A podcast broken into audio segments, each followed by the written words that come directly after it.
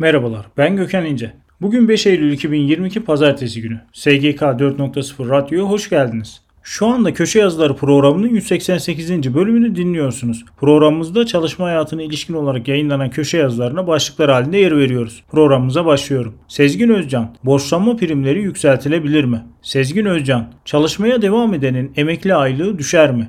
Berkay Özgüven, kira gelirine vergi iadesi piyangosu. Faruk Erdem, emekli maaşı ücret ile artıyor. Faruk Erdem, EYT'de kurum farkı. Ekrem Sarısu, 60 yaş dolacak. Ekrem Sarısu, ek göstergeniz 2800 oldu. Nihat Altay, tüketicinin hakkı elinden alınıyor. Mustafa Ak, tazminatların giderleştirilmesinde düzenlemeye ihtiyaç var. İsa Karakaş, 30 Ağustos günü çalışanların hakları. Bünyamin Esen, sigortasız tarım işçileri çözüm bekliyor. Ali Şerbetçi, çift sigorta emekli maaşını arttırır. Ahmet Ünlü, etik kurulunca hazırlanan kamu personeline yönelik 13 maddelik yol haritası. Serdar Değirmencioğlu, öğretmenlerin mücadelesi. Şahin Aybek, dünyada ücretli öğretmenin yerine ücretli öğretmen çalıştıran trajikomik ülke hangisi? Ertuğrul Bilir, şirketlerin ve ülkelerin zaman kazanma stratejisi 2. İbrahim Akkurt, neden ülkemizde meslek hastalıkları yok denilecek kadar az? Mustafa Yavuz, son düzenlemeler ışığında Limited Şirket Genel Kurul toplantılarının Mersis üzerinden online yapılabilmesi.